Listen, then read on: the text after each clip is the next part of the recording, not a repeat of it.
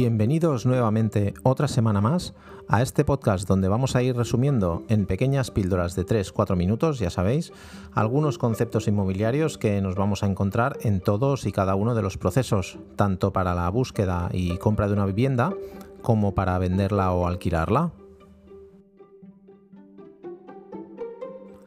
Hola de nuevo y bienvenidos a este segundo capítulo de Conceptos Inmobiliarios. Esta semana me gustaría que nos centráramos en una de las partes esenciales, por no decir la principal, que debe intervenir en cualquier proceso de compraventa. Ese es el propietario, propietaria o los propietarios del inmueble. Como bien define el mismo adjetivo, propietario o propietaria es todo aquel que tiene la propiedad de una cosa especialmente y en el caso que nos ocupa y nos interesa, de un bien inmueble? Pues bien, hasta aquí todo está claro, ¿no? Entonces, una vez definido el concepto, tenemos a la parte propietaria que puede ser una persona o pueden ser varias.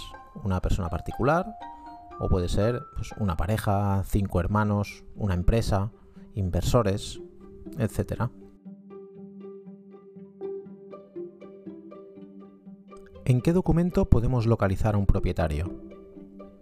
A los propietarios eh, podemos encontrarlos definidos como propietarios de un inmueble en las escrituras de compraventa del mismo.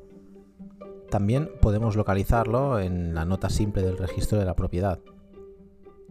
¿En qué casos podríamos encontrarnos que difiera entre estos dos documentos? Pues principalmente que alguna de estas partes propietarias aparezcan en las escrituras de compraventa, pero no aparezcan en la nota simple del registro. Eso se puede dar porque no se ha inscrito. Esto podría ocurrir por error del registro o porque los propietarios lo han adquirido en diferentes momentos y el último, solo el que ha comprado su parte más tarde, no ha llevado la escritura a inscribir.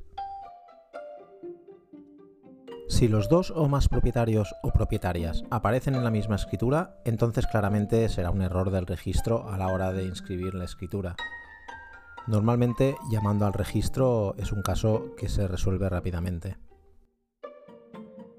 Así pues, ya sabemos en qué documentos podríamos encontrar a quienes son los propietarios de un inmueble. Y para cualquier transacción que se tenga que llevar a cabo sobre ese inmueble, siempre deberán firmar todos y cada uno de ellos, tanto para la venta como para el alquiler, sin excepción.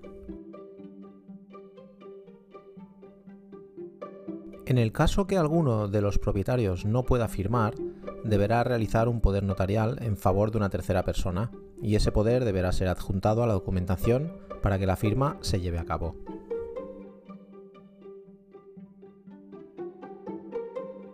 Espero que os haya parecido interesante definir al propietario de un inmueble y que os sirva para saber localizarlo, sobre todo documentalmente.